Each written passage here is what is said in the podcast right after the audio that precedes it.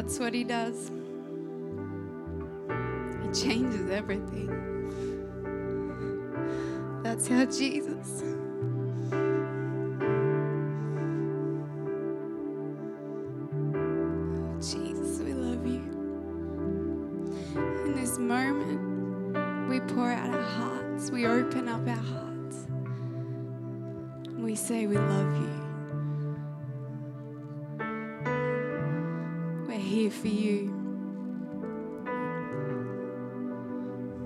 Would we come if we weren't to come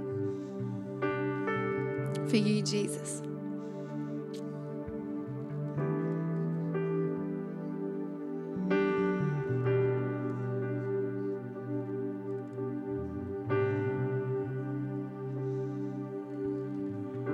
His presence is here. His power is here. Holy Spirit wants to do something right now. And I love that we're a church and we're a family that come together and we don't want to leave the same. We don't want to go home the same. When we meet with our Savior Jesus, we want to be changed. We want to be different. We want Holy Spirit to bring fresh revelation to our hearts. So we ask this in Jesus' mighty name. Amen. Can take your seats. Oh, he's so good. This whole morning, every every song, every word that's been spoken, the giving, communion, everything is right here in my notes. Even what Shell shared in the um, the pre-service, it's right here. Holy Spirit wants to do something today. He wants to speak to you today. So if you've got your Bibles, we're going to go straight into it in Luke. I don't normally do this, just jump straight in. So last week we started um, in Luke, the first story. I should have found where it was before we. Here we go. And it was the uh, procession of death collides with the Prince of Life. Is that what it was? How cool was that? This story is a little different today. It's still about Jesus and the supernatural and the things that he did. In Luke, we're going to find um, he raised someone from the dead, Luke 7. He healed a servant who he didn't even go and see him. It was the, um, the captain of the military, and he said, Just say the word. Jesus said the word, and he was healed. But this story that we're doing today is a little different. It's a little bit more wild, it's a little bit radical, it's quite controversial, actually. And it's a story that would have spread through the whole town. Everyone would have been, Did you hear about that? Like these other ones, but this is a little bit different. Some people would have been in amazement, some people would have been in absolute disgust, really.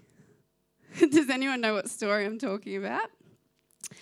So, verse 36 in your Bible, it might say anointed by a sinful woman or anointed by an immoral woman. But in, in this Passion translation, I love they've changed it. It says extravagant worship. So I want you to lean in. We're going to read this, and you might have read this like a hundred times. But Holy Spirit's here and He wants to speak. And He wants to show you something fresh out of this. So afterwards, a Jewish religious leader named Simon, he asked Jesus to his home for dinner. Jesus accepted the invitation. And when he went to Simon's home, he took his place at the table. In the neighborhood, there was an immoral woman of the streets, known to all to be a prostitute. And when she heard about Jesus being in Simon's house, she took an exquisite flask made from alabaster. She filled it with the most expensive perfume, and she went right into the home of the Jewish religious leader. She knelt at the feet of Jesus in front of all the guests. Are you picturing this? Broken and weeping. She covered his feet with the tears that fell from her face. She kept crying and drying his feet with her long hair. Over and over, she kissed Jesus' feet.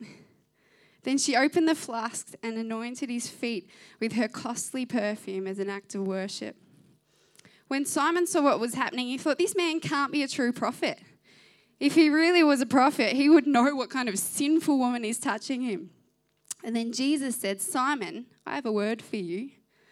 Isn't that incredible that Simon never said a word? And Jesus is answering his thoughts. That's supernatural. Simon says, Go ahead, teacher, I want to hear it. So he answered, It's a story about two men who were deeply in debt. One owed the bank $100,000 and the other owed $10,000. So when it was obvious that neither of them would be able to repay their debts, the kind banker, Jesus comes up with these crazy, crazy stories, doesn't he? Because as if this would really happen. But he's teaching Simon something. This kind, gracious banker, he wrote off the debts and he forgave them all that they owed. So tell me, Simon, which of the two debtors would be the most thankful? Which one would love the banker the most? Simon answered, Well, I suppose it would be the one with the greatest debt forgiven. Jesus said, You're right. Then he spoke to Simon about the woman who was still weeping at his feet, still kissing his feet. Don't you see this woman kneeling here? She's doing for me what you didn't bother to do. When I entered your home as your guest, you didn't think about offering me water to wash my dusty feet, yet she came into my home, into your home, and she washed my feet with her many tears. She dried my feet with her hair. And you didn't even welcome me into your home with the customary kiss of greeting, which was just normal in that day. But from the moment I came in, she has not stopped kissing my feet. You didn't take the time to anoint my head with fragrant oil, but she anointed my head and my feet with the finest perfume. She has been forgiven of her many sins. This is why she has shown me such extravagant love. But those who assume they have very little to be forgiven of will love me very little. Then Jesus said to the woman at his feet, all your sins are forgiven. All the guests said among themselves, Who is this that can even forgive sins? Then Jesus said to the woman, Your faith in me has given you life. Now you may leave and walk in the ways of peace. Leave and walk in the ways of peace. So I've got a, a picture up here doing a bit of research about the culture of the day, I think this artist actually portrayed it the best out of all the pictures I saw. Some of them you're like, oh, really? Okay, but this one, um, so back in that culture, that in that day, they didn't have tables like us where you sit under, because you think, how did she wiggle her way under the chairs and through the table to Jesus' feet, like Ivy did at Jonna and Jenny's, Jenna's wedding? She was up under the bridal table, under their feet as the speeches were going. I was like, what do I do? Do I? I just left her and she came back and yeah. Hopefully, no one noticed. she might have been anointing. Anyway, um, the uh, back the culture of that day, they usually ate under like a big veranda with archways or in like a courtyard or something like that. And if you can see the bars over there, that's actually people from the village just coming, having a little look. That was just normal culture. People would come and just watch dinner parties. How interesting is that?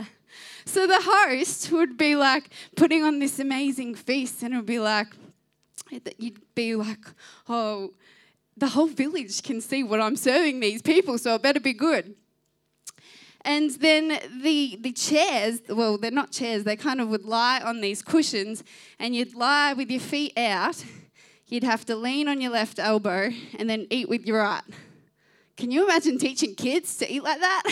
I was thinking, imagine Ivy. Ivy, you got to lean on your left elbow, eat with your right hand. But these were just the normal things of the day. So, We've set the scene a little bit. We've got our three main characters Jesus, the Son of God, fully God, fully man, lived in the supernatural. We heard last week he was actually filled with the Holy Spirit like us. He moved in the supernatural like we can. And he did signs, wonders, and miracles, but that wasn't it, it was it was just being led by Holy Spirit in everything that he did. And I don't think Jesus even had that many plans. I think the cross was his one plan. And everything else, he kind of just moved through life and things happened, and he was just led by the Spirit and he just loved people. He saw what was in people's hearts.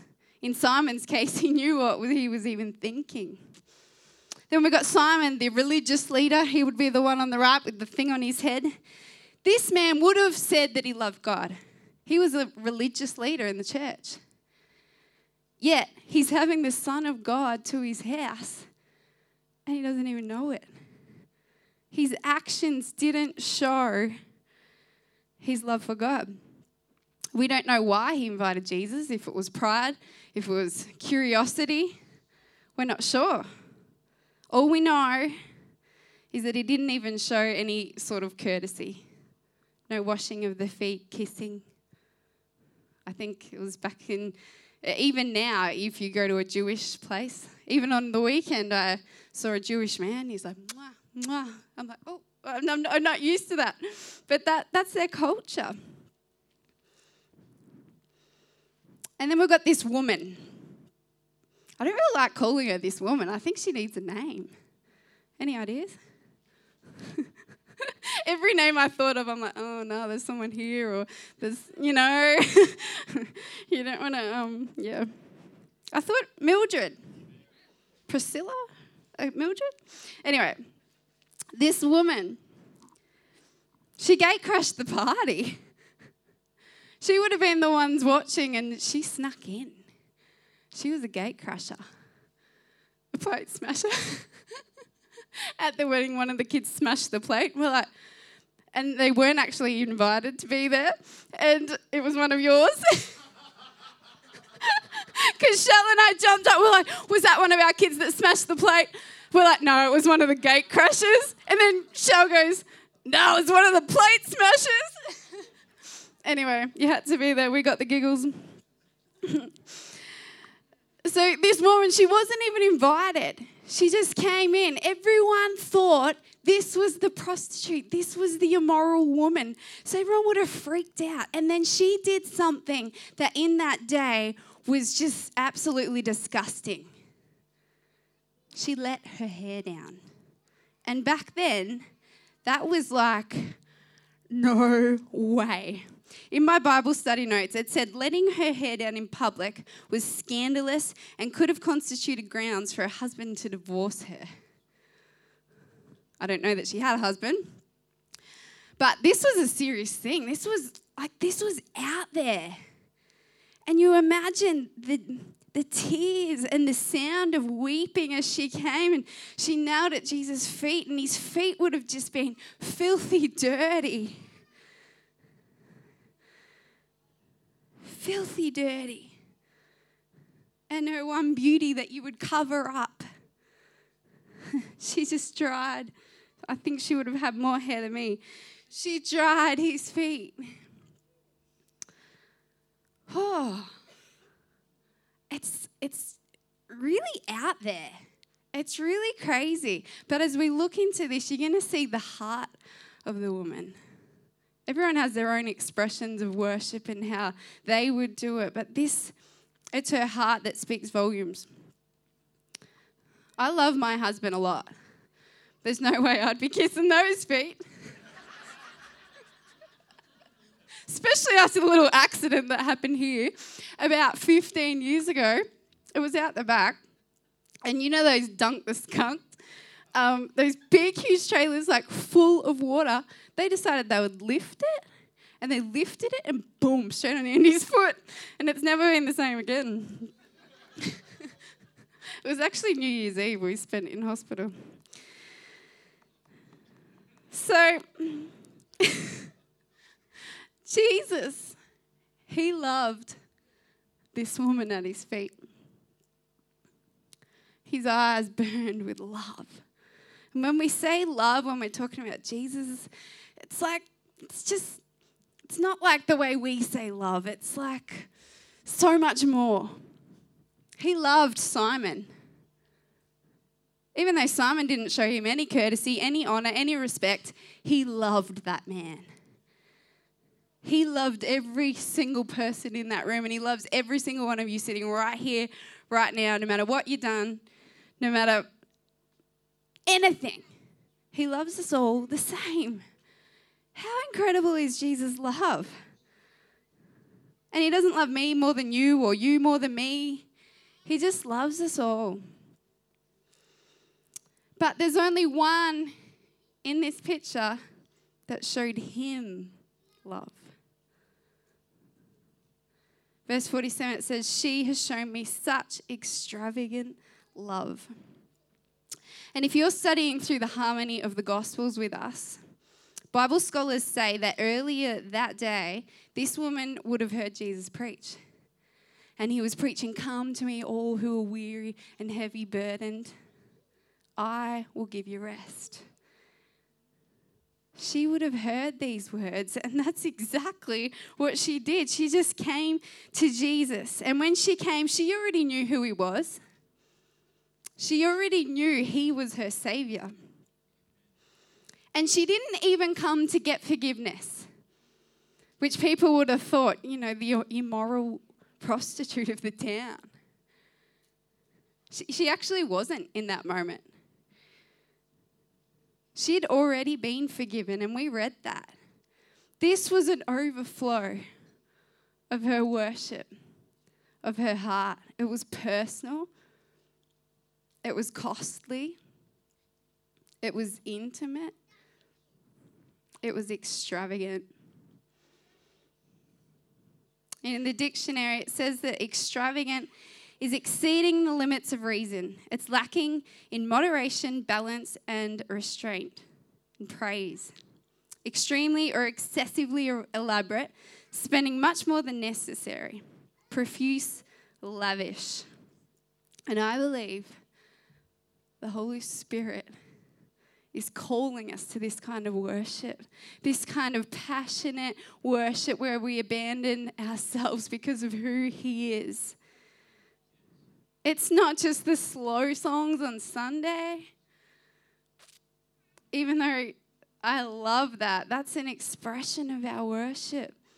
It's just my favorite when the music plays and and it just it gives a voice to our hearts. It, it, it lets us express what's in here to the Father, to Jesus.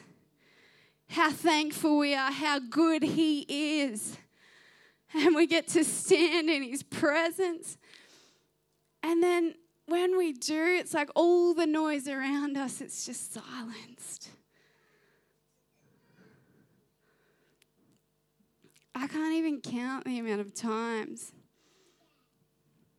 You know, stuff's going on, like Kay said, and you just come before Him and you worship Him, and the atmosphere changes. A few weeks ago, actually, I just I came into church and I, f- I felt this heaviness. I felt this spirit of just heaviness and discouragement, and I could just feel it on me, and it had been on me for days. And then you get in here with your brothers and sisters that just love Jesus, and we start to worship, and, and all that stuff just goes. Everything has to bow to the name of Jesus. He's so worthy. Even the word worship, it comes from the old word worthship, because he is so worth all our praise and all our worship. And when we come before him face to face, face to face with righteousness, with holiness, forgiveness. And when He forgives us, He never brings it up again, it's gone. Face to face with the giver of life, fills our hearts with joy and peace. and we actually can stand in the very tangible presence of God, how can we not worship Him for who He is? And as followers of Jesus, everyone in this room, we actually voluntarily lay, lay our lives down on the altar. And if you don't know Him, that would just seem ridiculous.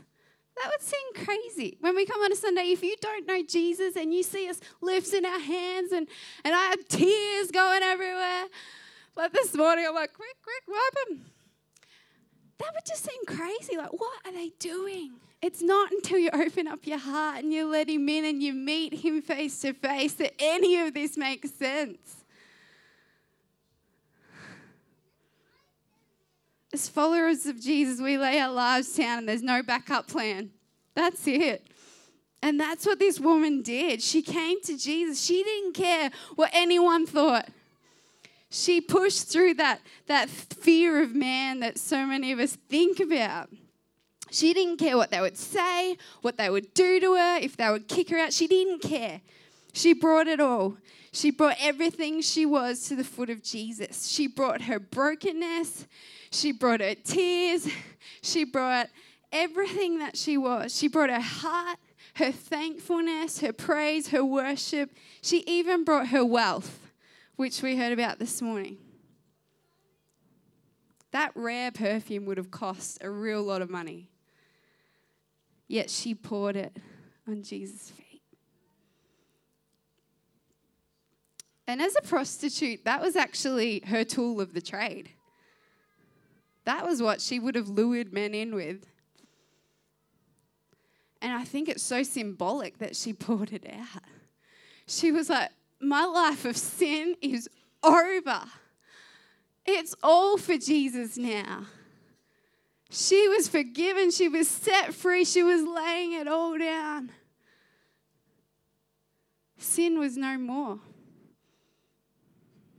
She was all in. She'd been forgiven all her many sins, and that's why she showed such extravagant love. And then Jesus said, But those who assume that they've got little to be forgiven of will love me little. And you think of that story about the banker and the many sins, and then Simon, who probably thought he didn't have to be forgiven of as much as that woman, Mildred. Whatever her name was. But I was thinking, like, imagine if a banker came and, and said to me, you know what? We know you can't pay your home loan. You've got five kids to feed. We're just going to wipe the slate clean. There you go. I, I would be kissing that man on the cheek, of course. But like the, it would change your life, literally.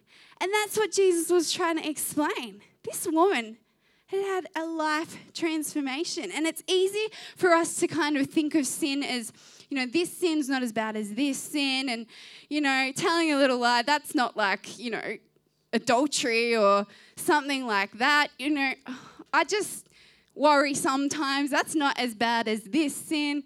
And uh, I don't know, it's just, sin is sin. We all fall short of His glory and His power. What are you two doing? Go sit down. We all fall short.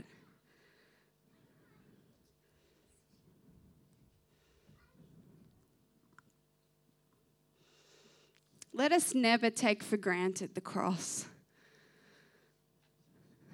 Each one of us have been forgiven of so much. And in His presence, when you get to know Him and realize how holy the Lord is, even when we're really amazing, we fall short of how holy He is, how amazing He is. We all need Him. I'm so thankful for the cross. And that's what this woman shows us in this story. And as we finish, I just want to add one more layer to this. As I was pondering my love for Jesus, whether I worship him extravagantly, whether I really lie my life down on the altar. And I encourage you all to do the same. Have you laid it all down? Do you love him more than life itself? As I was thinking about that, I remembered when Jesus talks to Peter and he restores Peter after he denied him. And Jesus says to Peter, Peter, do you love me? Peter says, Of course I love you. Jesus says, Well, feed my lambs. And he did this three times. Peter, do you love me? He's like, Jesus, you know that I love you. And he says, Well, feed my lambs. And he did it again.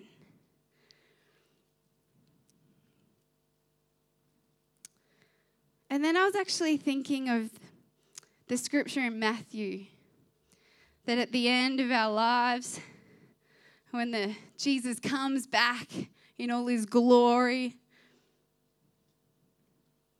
and he separates us. It says in verse 34 Then the king will say to those on his right, Come, you who are blessed by my Father, take your inheritance. The kingdom prepared for you since the creation of the world. For I was hungry, and you gave me something to eat. I was thirsty, you gave me something to drink. I was a stranger, and you invited me in. I needed clothes, and you clothed me. I was sick, and you looked after me. I was in prison. You came to visit me. Then the righteous will answer him, Lord, when did we see you hungry or thirsty or give you something to drink? When did we see you, a stranger, invite you in and needing clothes or sick in prison? And then the king will reply, This is Jesus will reply to us. Truly, I tell you, whatever you did for one of the least of these brothers and sisters of mine, you did for me. Sandy, you're amazing. You do this every day. Sometimes we get priorities mixed up, don't we? But at the end of our lives, that's what matters. Did we love Him with everything? And how incredible that when we show someone else love, no matter who it is, it, you can read that and think that He's just talking about the poor and the hungry and the ones in prison, which He is. But it's, it's more than that, it's deeper than that. People can be totally successful, totally rich in business, and just starving for spiritual things, starving for truth and life. This is anyone in need. We get to love them. What a privilege. And when we do, we're actually loving Jesus. So, my prayer today is that each one of us would just be wrecked by Jesus' love. That we would have face to face encounters with Him that are intimate, that are personal, that might cost us. And that in these moments, we'd actually become more like Him. That we would be a church and a people that love Jesus with everything that we are. Show Him extravagant love and then love people. This is the gospel. This is why we live. This is being a true disciple. Let's get the band back up.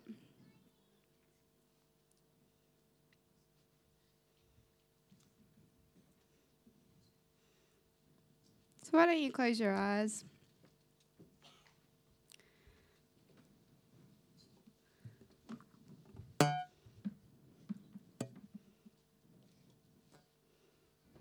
Which one are you? Let me rephrase that. If you were to pick someone in the story, which one do you want to be like?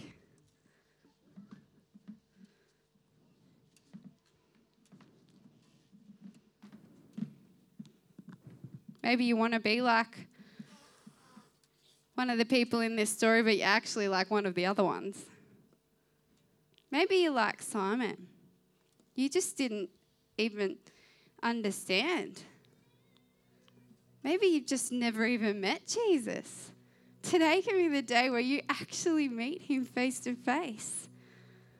And like this woman, be forgiven of every sin you've ever done in your entire life. And your heart can be full of life and love and wonder.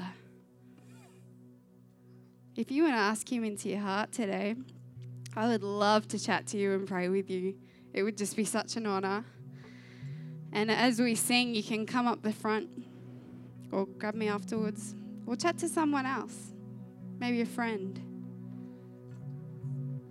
Let's all stand.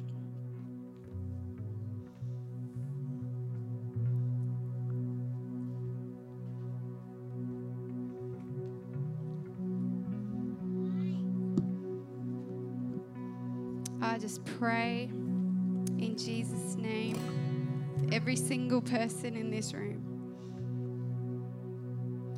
I pray for encounters of your love, your reckless, extravagant love for us, that we would realize, that we would understand. And when we do, we could be the ones that lay our lives down love you back extravagantly. Let's worship.